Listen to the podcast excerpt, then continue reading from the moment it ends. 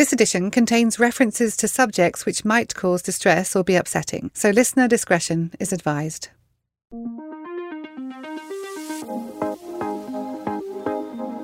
Welcome to God in the Ordinary, a podcast featuring special guests talking about how they reveal God during the ordinary rhythm of their daily life. Presented by author and speaker Sharon Tedford.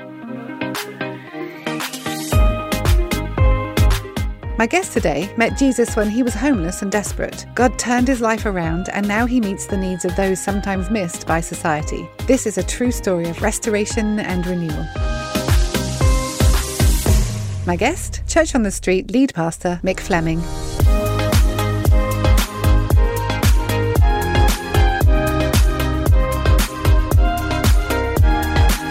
Pastor Mick Fleming, what a joy to have you with us today. Thanks for joining us here on God in the Ordinary. Would you please tell our listeners where you're coming from today? Well, yeah, I'm in Burnley in the UK, and I'm sat in my office, and I've got a great joy in my heart waiting to hear the very difficult questions you're going to ask me. Well, hopefully we're going to have a wonderful conversation. I'm so pleased that our listeners get to hear your story today. So for those of you who don't know where Burnley is, it's northwest in England. So Mick, in your office today, there must be people around you. It sounds like a bustling place to be. Is that right? Yeah, it is. They're trying to keep it down, but it's in the church, and it's probably outside of the office that you can hear the bustle. But yeah, it's good. It's nice. It's a nice place, yeah. It's great to be in the middle of ordinary. That's what we talk about here, so... Yeah, for sure, for sure, yeah. Mick, we ask all of our guests here on God in the Ordinary to share their reflection on Isaiah 61, and I know that you've prepared one for us. Would you please share that with us? Yeah, of course. That would be an absolute pleasure. This scripture speaks the love and justice of God for his people, his plan of redemption for his beloved. Through his chosen and anointed son Jesus, the good news is proclaimed. A turning to God through Christ sets the captives free. That's us. But much more, we participate with God through Christ to do the same. We become the hands and feet of Jesus. Feed the poor, comfort the lost and broken, bring hope to all. I think this scripture defines an authentic church. The good news is for a broken world as well as a broken people. The kingdom of God is realised. Separation from sin through faith leads to real love, and real love leads to real action. My personal story of redemption is manifest in this scripture. And as I looked deep within, I received the ability to look outward to a love so beautiful, I must respond. The scripture, of course, is prophetic, pointing to Christ, and he himself acknowledges this in Luke 4:18. If we accept Christ and truly repent, then we become participants with Christ in kingdom business. I have received the good news, so must tell others. As I reflect on my own life, a life of abuse, a life of addiction, a life trapped in the pain of resentment and unforgiveness, a life that lashed out at the world, I can see my need was great. I was the poor, I was the blind, I was the broken-hearted, I was in a prison of darkness, but he has released me by his Spirit to proclaim good news to the poor. He has sent me to bind up the broken-hearted and proclaim freedom for the captives and release from that darkness. The love of God knows no limits and is endless. Good news indeed.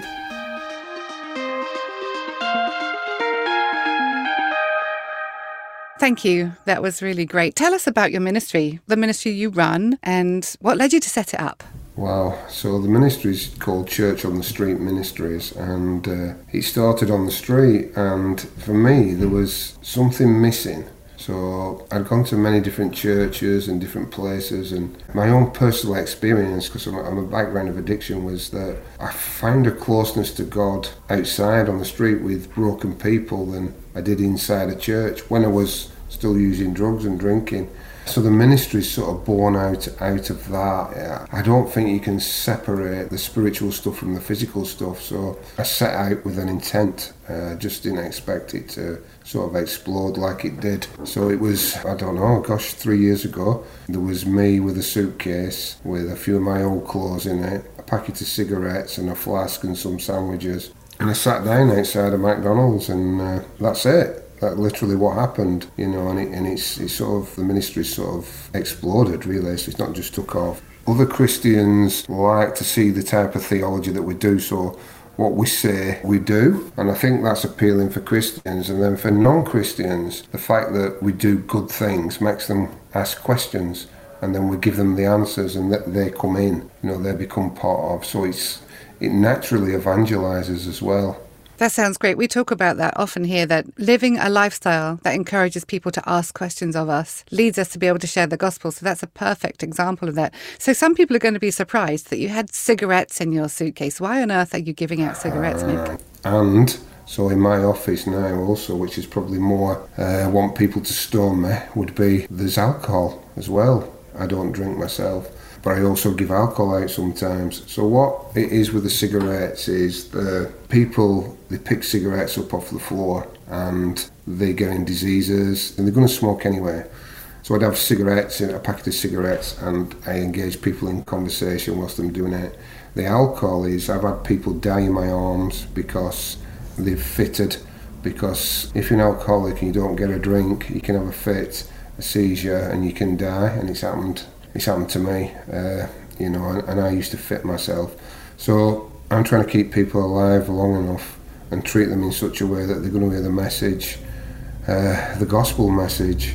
You know, I believe I have got good news for the poor, and I'm going to engage them where they're at.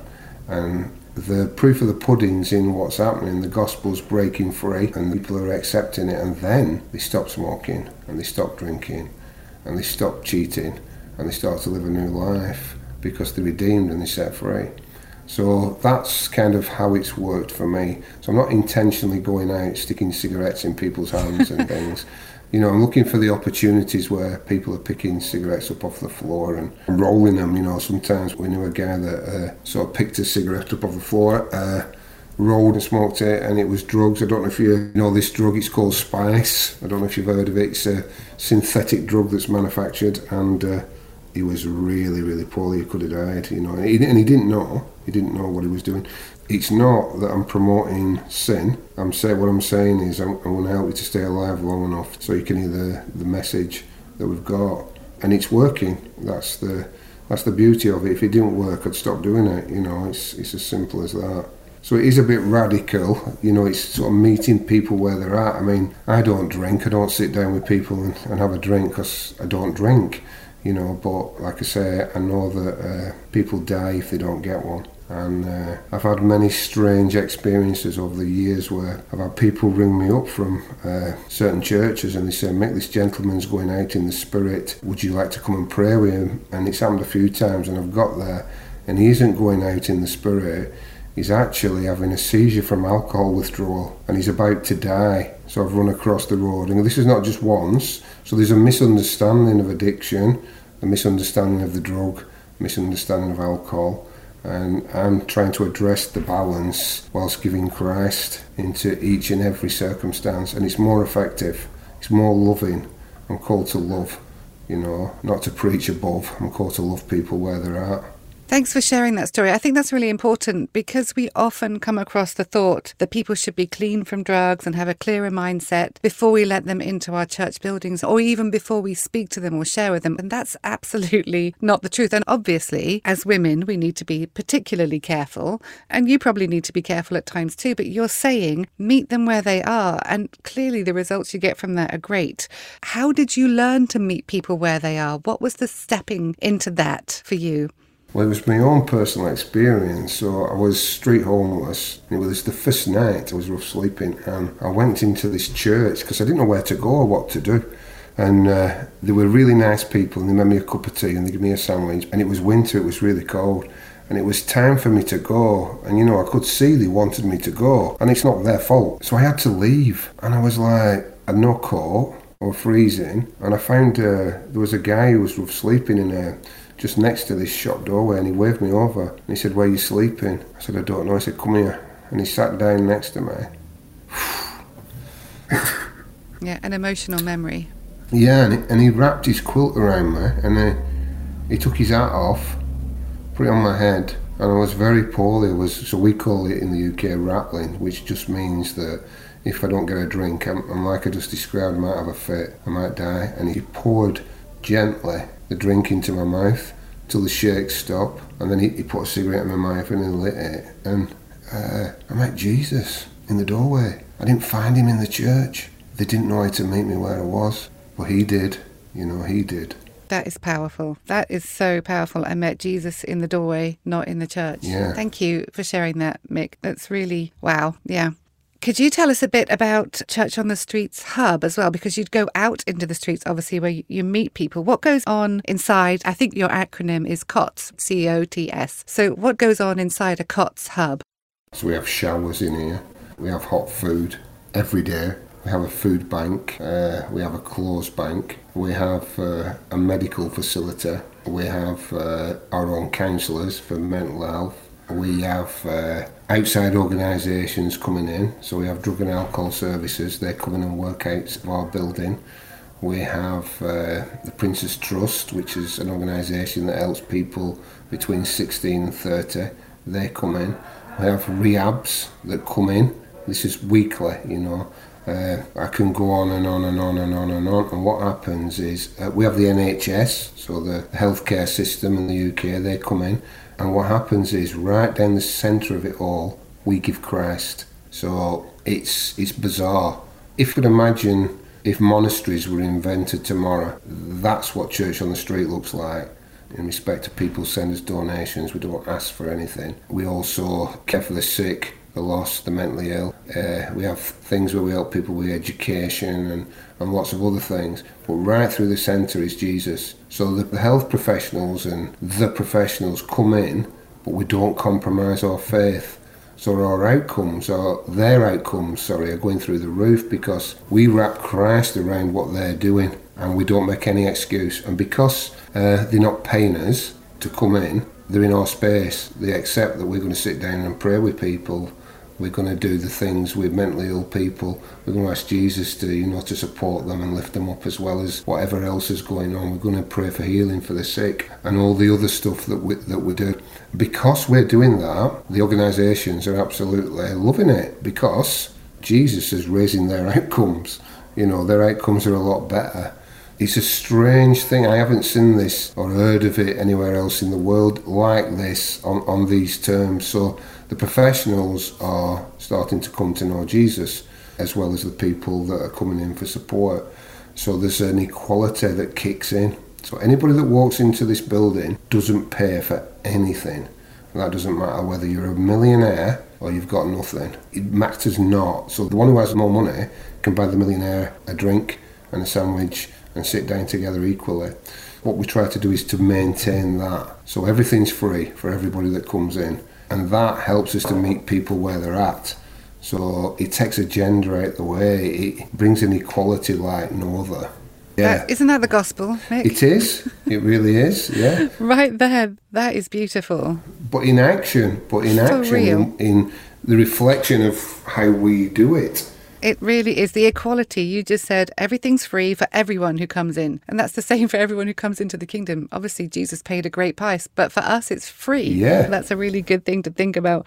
So you've talked here about physical poverty. There's also spiritual poverty. Which one do you think should be tackled first? Because it sounds like you're landing on physical poverty. Is that what you always do? I think William Booth said, it's no good preaching to a man on an empty stomach. So if somebody comes in starving, I'm going to show him Jesus. I have to show them Jesus. I have to show them that he's real. So like in the reflection, I've been given the ability to feed the poor. So that's where it'll start. It'll start wherever the need is. There's people that come in and they feel they're demonically oppressed. So it'll start with prayer. There's people that come in, they've got DVTs in the legs and the flesh on the legs is rotting away and they're infected. And you take the bandages off and all the skin falls off the legs. So we'll start with bandaging the legs, and there's people that come in who are hungry, and we'll start with feeding them. But everything we do is gospel based. So the spiritual and the physical, we don't separate. So we'll pray with somebody whilst the legs are being cleaned or whilst they're being fed or whatever it is, and we'll tell them about Jesus. But sometimes we'll use words, sometimes we'll use actions, and sometimes we'll combine the two, you know, because the gospel's alive. It's a living thing. It's power. And that's not my power or anybody else's power. It's the power of God. So if people don't see it, they're never going to hear it either. It'll have no effect. So they need to see it and hear it. And what's the consequences of the gospel is people get saved, you know, and that's what we're interested in.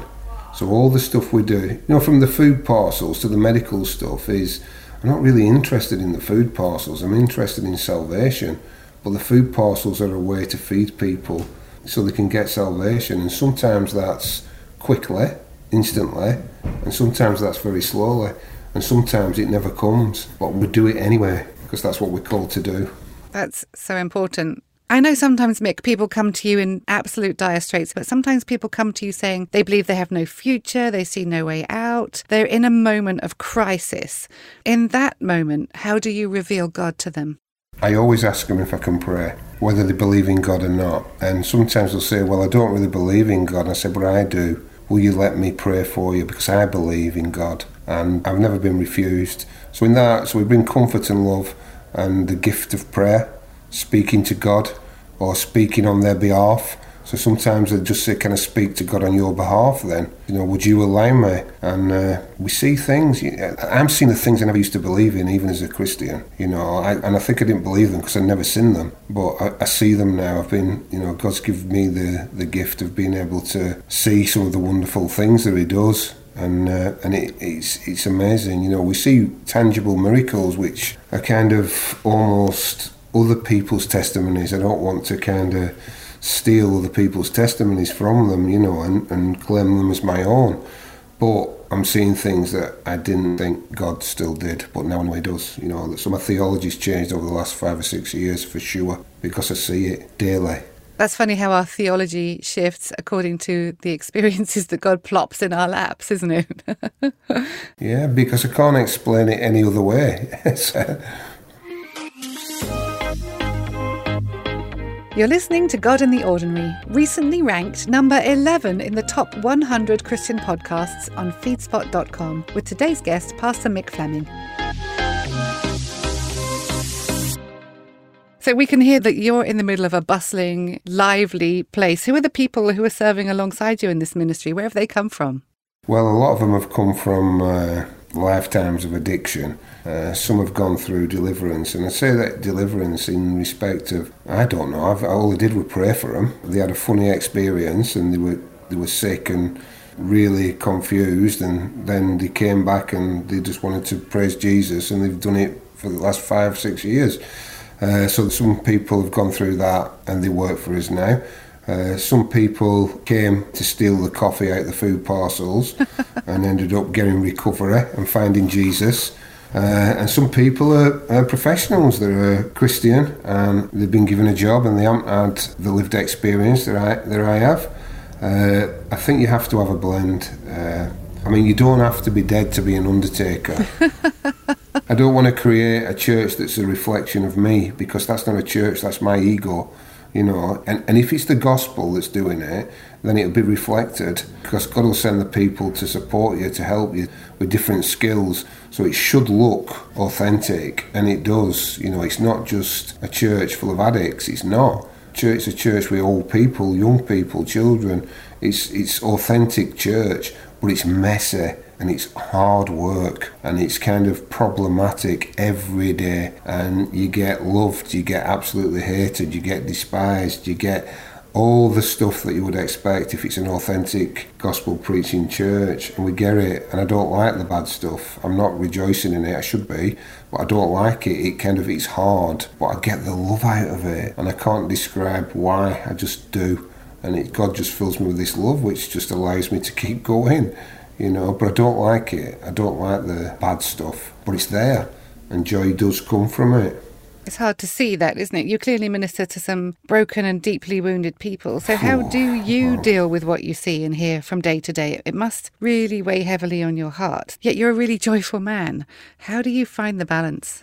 For me personally, it was understanding the gospel, which was, I just got this thing in my heart that many Christians who are born again or feel they're born again get, and it was that when I was kind of convicted by the spirit of my sin, I stopped feeling guilty and I got this great joy that it was Jesus that died for me so I could see my sin, because he didn't want me trapped in it. And this joy started bubbling up inside me, where in the past it had been, oh, it must be the enemy, or aren't I a bad person? And that completely got taken away, and it was my sins being exposed because Jesus loves me and doesn't want me in it.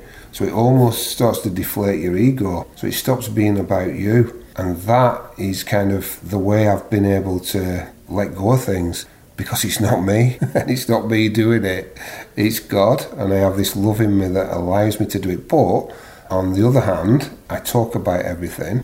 I don't hold anything back. I say exactly how I feel. I have people that I'll go out on the street and sit down with homeless people and tell them what's going on for me and ask them to pray with me if they believe in God. And if they're not, I just ask them if they'll listen to me, and I'll get them a brew. And I just unload to them, because, you know, these guys are suffering and they're far closer to God than I am in their suffering. My suffering is nothing compared to theirs. So I confide in these guys and ladies that are in pain and struggling, and they raise me up, you know, every single time. That's how I do it, that's how I cope anyway. It sounds like you use prayer and humility beautifully hand in hand to help you to stay rejoicing and knowing the truth of who Jesus is in you, and also the very British brew. For our American friends, that means a cup of tea. It does, yeah. Sharing a cup of tea. Yeah, that can be a religious experience, for sure. It can, and it is, yeah, if you put sugar in it as well, yeah. Bringing people to Jesus that way. Mick, there's a lot of things that are working well for you on the street and in the hubs. How can I replicate that where I live? How can our listeners replicate what you're doing wherever they work or live or do? How can we replicate what you're doing to help us reveal God to those around us? It's a difficult question, I think, for me to answer. I've just wrote a book, and it's called Blown Away. And I've wrote it because it's about how it happened. For me, if you understand and grasp this gospel that transforms you, and you go out and you tell people about it, what happens is the community is built around that.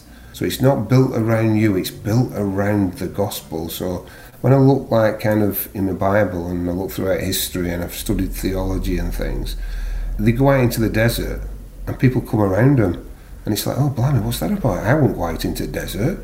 And what happens is, if you go out where the injustice is and stand in that gap there, you're being Jesus as a Christian in that gap. So I don't sort of look at what's popular. I don't look at what everybody else is doing. I look at where the injustice is, and then I stand in that gap and I speak Christ into it. So it's not using social justice for the sake of it. I'm speaking Christ into those situations to bring hope and to bring good news to the poor. And sometimes it's not very popular, because what happens is you end up shining a bit of a light on authorities and structures, and they don't like you for it.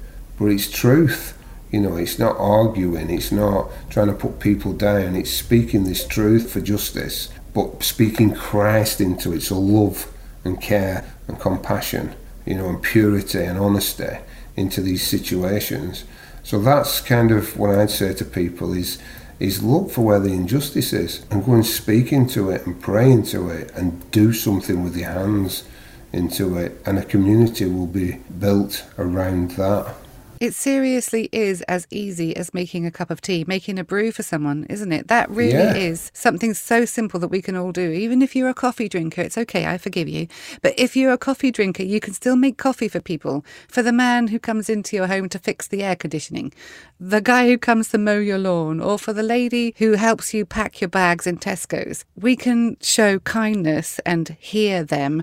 That's exactly how we can step into gaps right there. You know, we often say that about wherever you shop. Make sure that you chat to the lady or the man who's helping you. See them. Don't just look at them, because that is a gap for sure where they're unseen and unheard. We can do that, can't we, Mick? Yeah, so mine is, so I did a little lecture. I mean, he's unbelievable. I couldn't read and write too well not so long ago, and I got to lecture at Oxford University, and I called it 2 cup of coffee theology. And it's really simple. You know, many people were asking me, you know, I help homeless people and addicted people, or get them a brew, or get them a coffee, or and I feel much better. And what do you think? Or should I give people money? What do you think?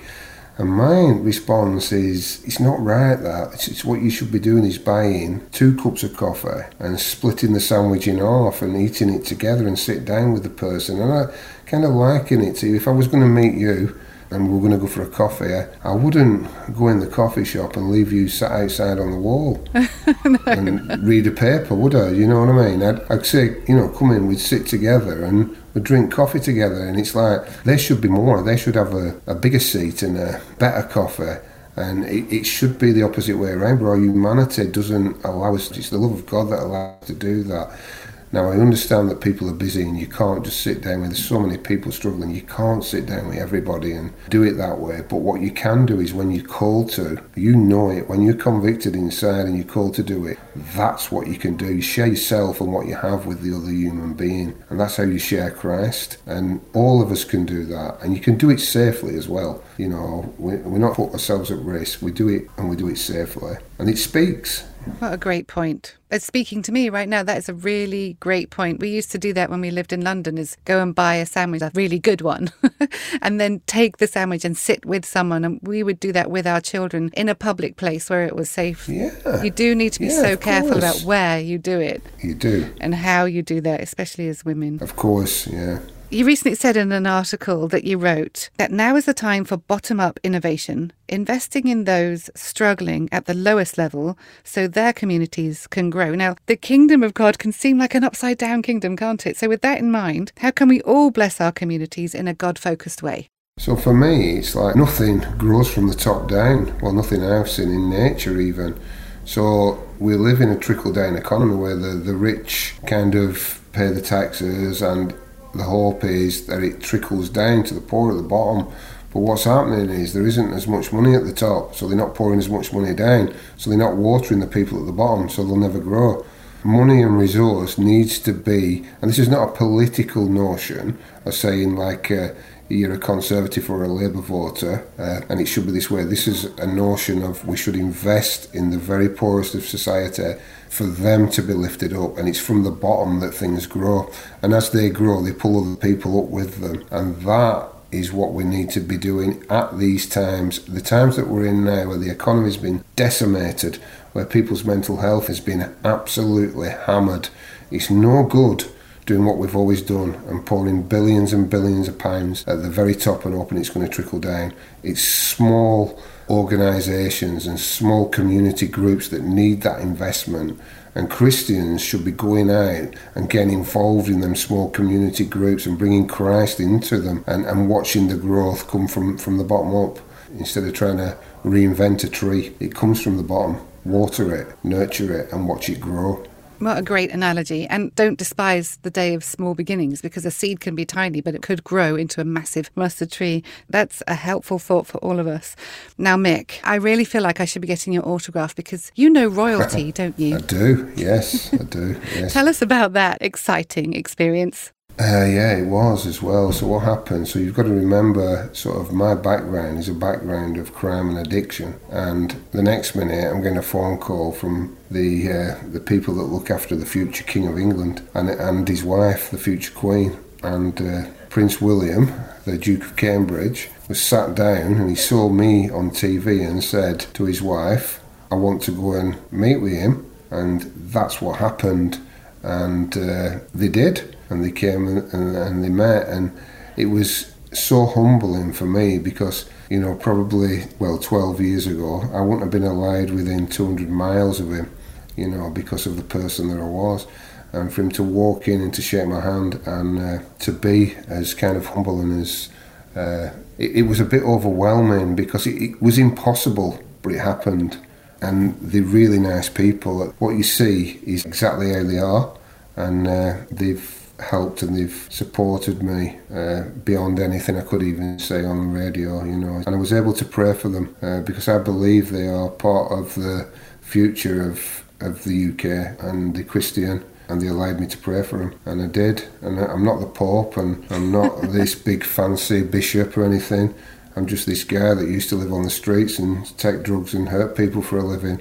And I was allowed to pray for the future King of England. And that is, you know, God using the foolish to confound the wise, because that's what he does. That's what he does, yeah. More of his upside-down kingdom right there. More of it, yeah. What a lovely gift. So if we are listening and we live in another country, or if we're listening and we happen to live in the UK, how can we partner with you in your COTS ministry? What can we do to help? Well, you can have a look on our website. You can support us in one way or another. I mean, it'd be great for people to email me. I just love the conversation and the connections, because you don't know what comes out of it. I mean, I get people from all over the world, and I really love it, because it's like, it seems impossible to me, but it's happening. And to have conversations with Christians and non-Christians from across the globe is something that connects us all in Christ. So I would say, yeah, so there's the website, Church on the Street Ministries. It's in Burnley, so it's COTS. And also, you know, my email address, Michael Fleming, so that's M-I-C-H-A-E-L, Fleming, F-L-E-M-I-N-G, and then aim, A-I-M, at gmail.com. And I would absolutely be honoured if people just send me an email, you know, just like well-being or prayer, or I can contact them and pray for or with them. That's what it's about. It's about the connections that God wants to make, and I have just to be available, I think, and that's what we should all be, just be available. So I'm putting that out there, I'm available, and I do my best to get back to everybody. Thank you so much. I will also put links to how to find your book, Blown Away, and we'll make sure that everybody can find you. Mick, it has been really a pleasure to talk with you today. I've learned some really interesting things, and you've given me a lot to think about today. We really appreciate having you here with us today on God in the Ordinary. Thank you. Thank you, and God bless.